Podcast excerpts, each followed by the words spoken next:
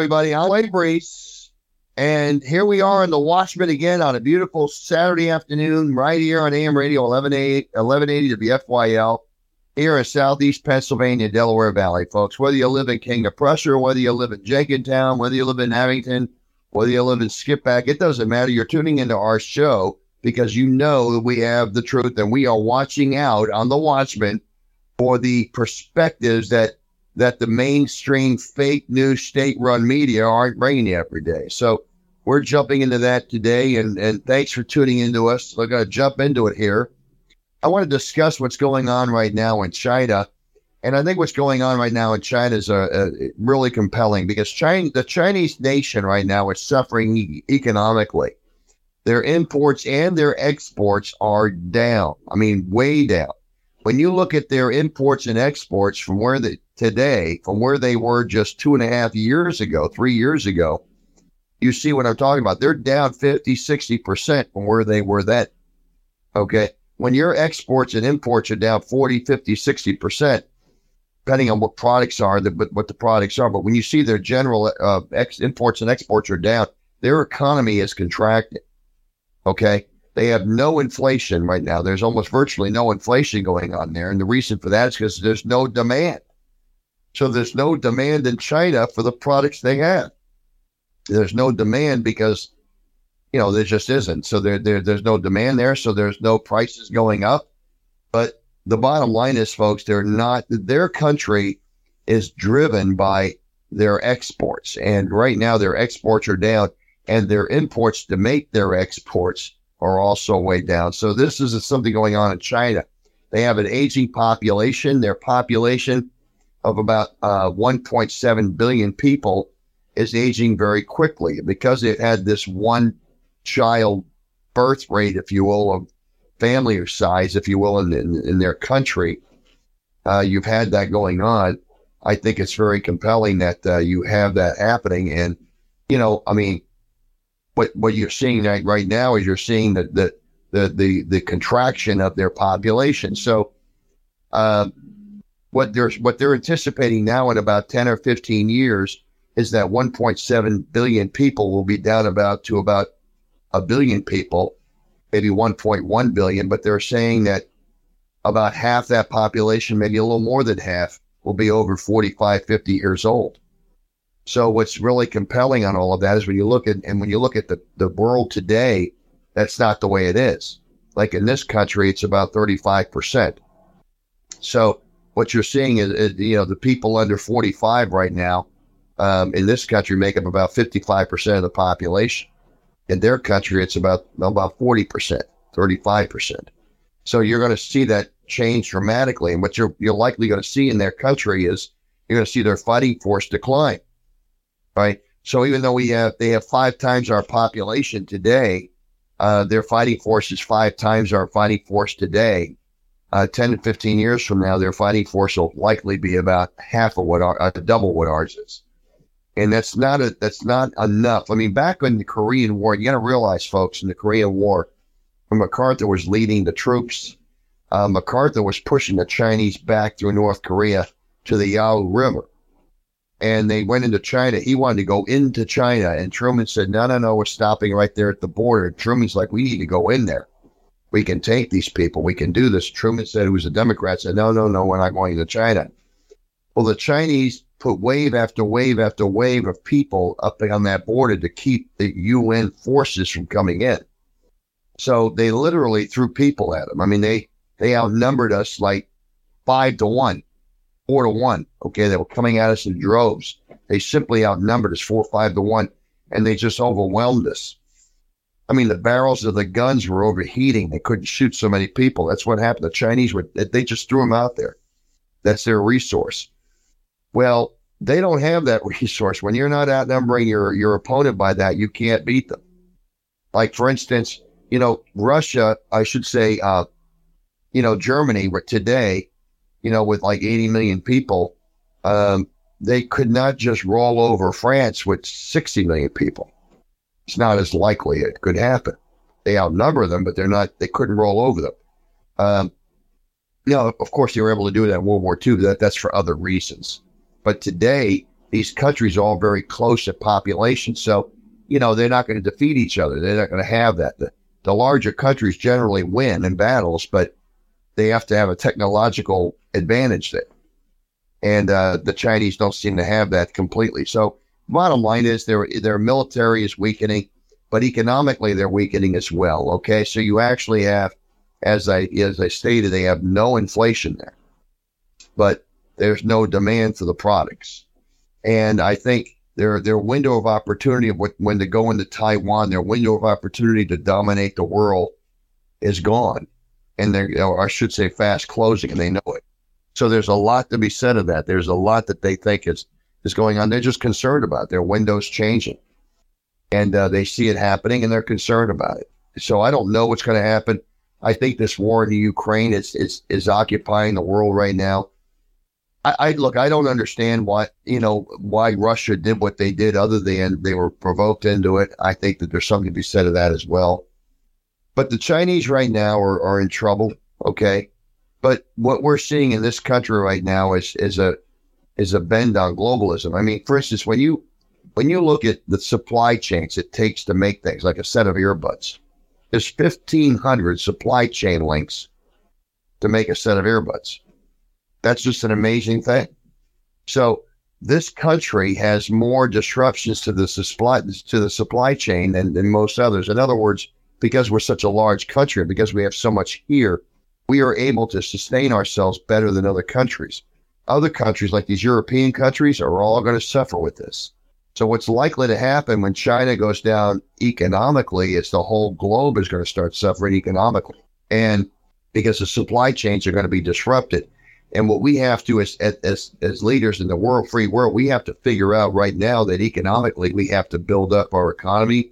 We have to build up our, uh, you know, what we got to do. We got to just build up, you know, where we're at. So economically we can, can meet our own supply chain links, you see.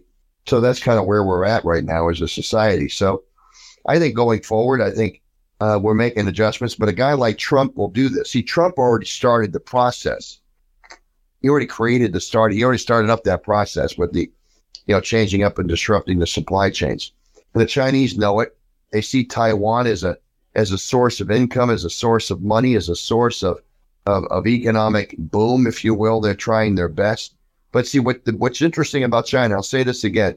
Why did the Chinese implement? I mean, think about this. This happened in the in the seventies. Why did the China, maybe the sixties, but certainly it was back when I was a child. Why did the Chinese implement a one child per family rule. Why did they do that? Because their profane leadership, again, their godless leadership, were blind to the realities of, of agriculture. They didn't think they could feed that many people. They were terrified of a growing population. They were like, we can't feed all these people. I think that they saw a society growing too much with too many people. They, they couldn't maintain it. I, I don't know. I, I don't know what their thoughts were. Maybe they thought, okay, if we minimize the size of our economy and the size of our population, it's easier to control. Remember, they just won the they just won the communist. They just, the communists just beat the nationalists of Chiang Kai-shek, Chiang Kai-shek, and they chased him off into Taiwan with his nationalists. Okay, and of course the communists then came in to cut the power and and and all the you know all the chieftains, if you will, all the Tong leaders, if you will, all the you know the, all those leaders were all then beheaded, and their heads were put in Tiananmen Square to, to make sure that they reestablished, if you will, that the fear factor of society don't go against the state. I mean, in, in all these totalitarian cultures, when they, when they win, what happens is there's murder and mayhem all the time, all the time. Okay.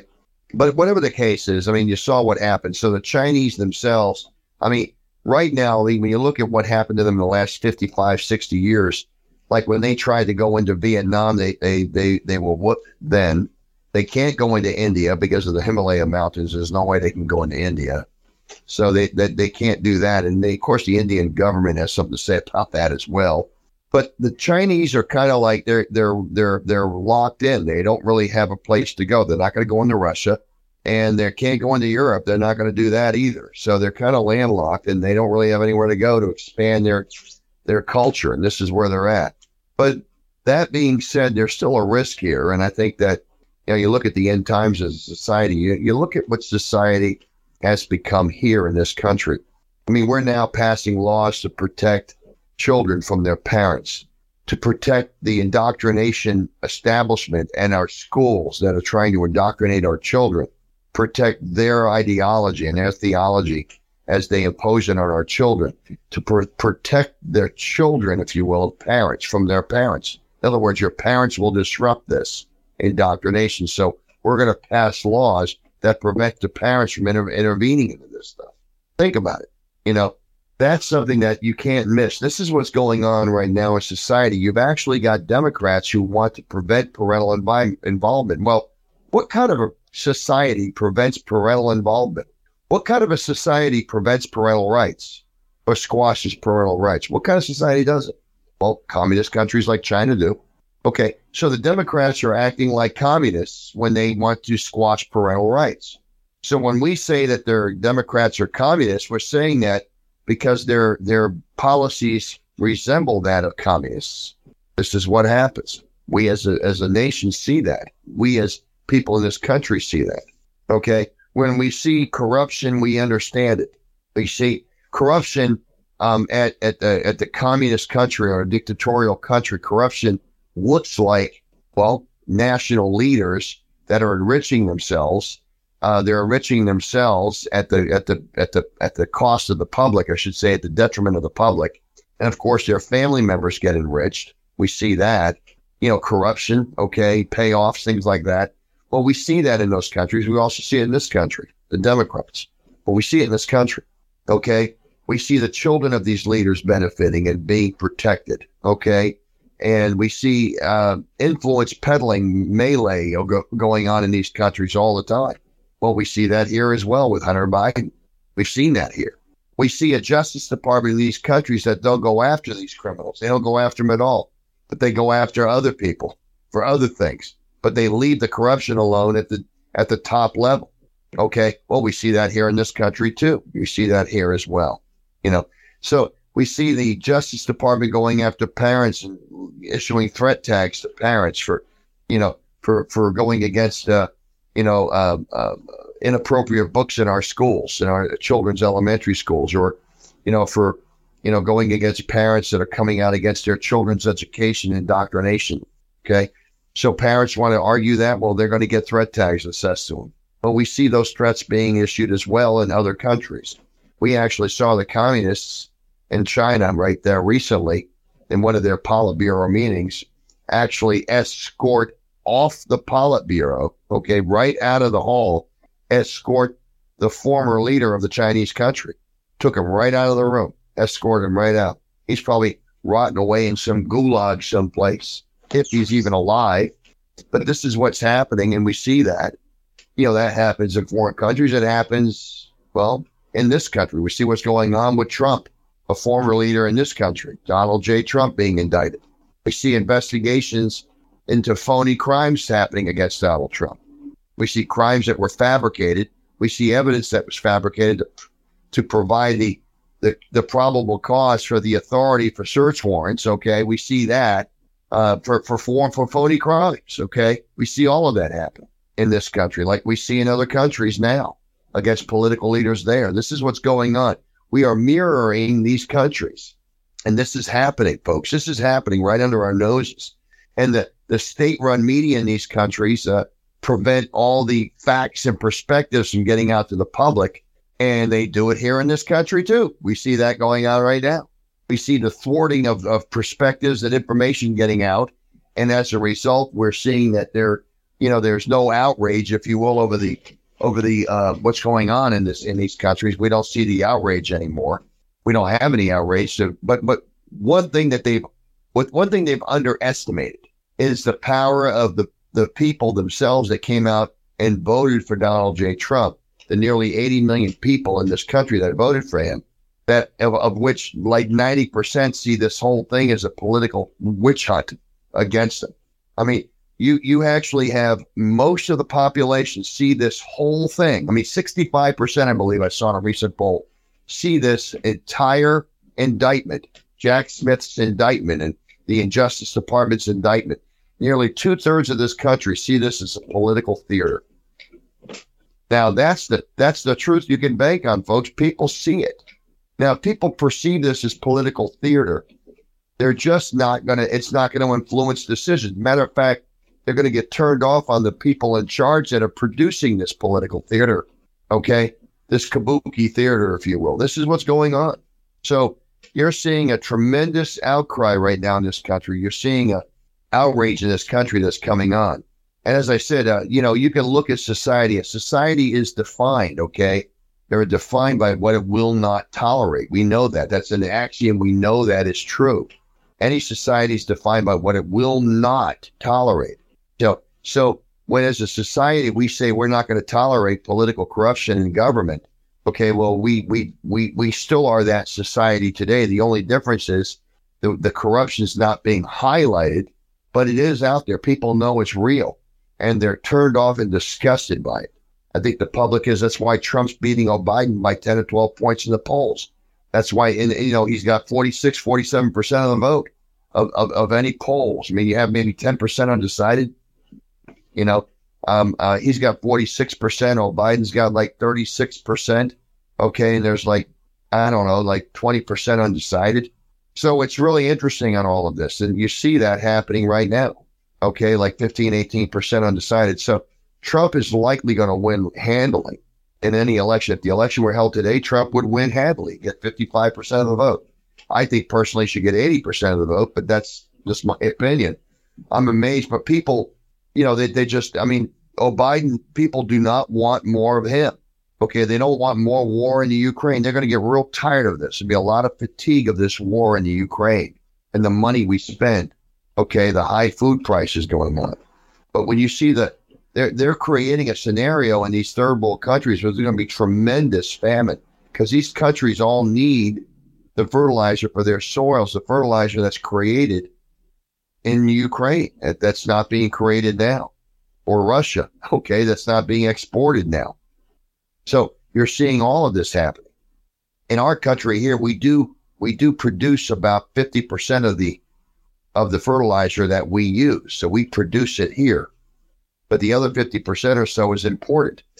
So we know that we're we're seeing shortfalls in that in fertilizer, and that's affecting the cost of vegetables and growth and garden, garden yield, I should say farm yields and so forth, which is going to raise prices at the cash register. We know that. But this war is going to cost the public money.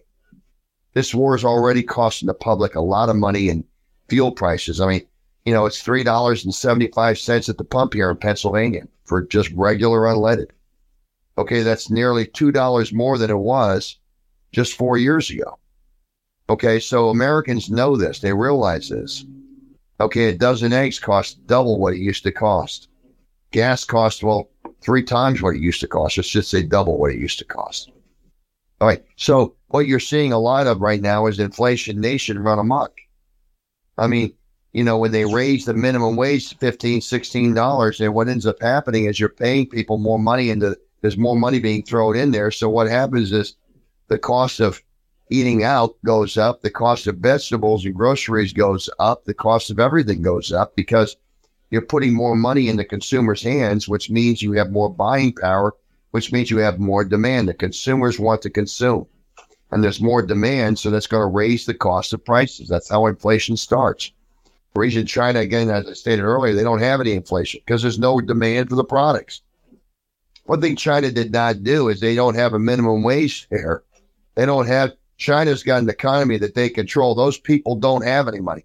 In China, there's only the haves and the have nots. There's really no, I mean, there is a, allegedly a middle class, but make no mistake about it. I mean, you got the privileged in China. They get what they want, when they want, how they want. And you got those that aren't privileged. Okay. That's what's going on in China. I also think that the COVID crisis in China was a lot worse than people thought. They started out with 1.7 billion people, but I would almost bet that the COVID crisis killed one out of five in China. I believe that the, because we saw the stories, the crematories running behind the 10 minute funeral, funerals going on in China. We saw that. We see that their, their cell phone system, their cell phone companies in China, again, we see that, you know, because the national, because everybody in China has a cell phone. So when they have two, 300 million fewer cell phones being handed out, you know, there's a lot of people that died. Okay. Because they don't have an immigration problem or an immigration problem. They don't have people leaving their country. Okay. So when they're down 200 plus million cell phones from where they were three years ago, there's something happened there. When, and that's a lot. That's a, that's a huge thing. So China's going under all kinds of problems right now. They're a closed society, and as much as people don't know what's happening over there, but we here in this country and on this show know that there's issues going on in China. And again, how is that going to affect the global environment? I, I don't know. I mean, I, I am optimistic. I think Trump's going to win his reelection. I think Trump's going to win hand, handily win the primary. And I think that he's going to win this reelection. I do believe that the Democrats will try to wag the dog. I think they're going to try to uh, expand the war in the Ukraine or do something that's going to put us in some sort of strife somewhere, maybe Taiwan, or I don't know but they're going to do something. They're going to create a they're going to create a scenario where our people are involved in some conflict, so they can create some sort of a, a nationalism, if you will, a sort of nationalism uh, fervor for supporting the war efforts, which will thus create a nationalism effort to support those in office. That's what that kind of does. Theory. When uh, we had the Twin Towers go down, there was tremendous nationalism in this country uh, believe it or not, I mean, it was a huge, huge nationalistic move in this country when the terrorists attacked the Twin Towers and evaporated the lives of 3,000 people in those towers. We saw that happen. And we know that in 2000, and, and you know, in 2003, just before the 2004 election, George W. Bush's favorable ratings were sitting at about 90%. Okay. 85%. We know that. Now, of course, that came down a lot as the election came around, but that war on terror helped, I think, Bush win his election, his reelection effort, because he really wasn't a very good candidate. Um, you know, we, we saw that. So there's something to be said of that. Now, you know, and I, I mean, we know what happened to George H.W. Bush when he ran for election in 1992. Uh, the Iraq war had just finished and we had won the Iraq war and George Bush was a hero. His dad was a hero with an 86% or 85% approval rating. And again, he got clobbered by, well, by, by Clinton. Okay. And I think what's interesting is they watch these people cheat. They watch these people take every advantage they can. I remember a town hall debate in 1992, and uh, they, they they took three calls. One of them was from Brussels, and one of them was from well, George Stephanopoulos, who happens to be Clinton's campaign guy, okay, speechwriter, or whatever. And Stephanopoulos asked the questions in that. And I remember Bush said, okay, with all these calls coming in here, you got George Stephanopoulos calling it. You got, you got three calls, one from Brussels, one from, you know, Detroit or wherever, he all around the world. And all of a sudden, blam, you got one from George Stephanopoulos. No other people trying to get it that I could talk to. It was a giant setup. But Republicans are okay with the giant setup as long as they. You see, what's interesting is you have establishment Republicans like the Bushes that were okay with the giant setup because they were okay getting the crumbs from the table from the Clintons. They were okay getting the crumbs from the table from the communists and the Democrats. They were okay with that. Okay, Mitch McConnell's okay getting the crumbs from the table. He's all right with it. As long as they're in charge of the minority, they're okay. They have the power they want. I find that very compelling. But I also think we're going to see in this election cycle next year, the Republicans will flip the Senate because the Democrats are defending double. That's right. They're defending double the seats that the Republicans are. So if the Republicans can win a portion of their seats, like say five or six of them, it, uh, the Senate's going to flip very strongly. And of course, I think we'll hold the House. And um, if we win the presidency, we'll have all three branches of government. So there's a lot to hope for. There's a lot to to be, you know, to be looking forward to. Okay. But folks, we have to leave it there. I want to thank all of our listeners for taking the time to be with us every Saturday afternoon on this show, The Watchman. Folks, you take the time to be with us and you have been for the last five years. Thank you for being with us and for spending time with us on these beautiful Saturday afternoons right here on this AM radio 1180 WFYL. Thanks for being with us. See you next week on The Watchman, folks. I'm Clay Brees. Goodbye for now.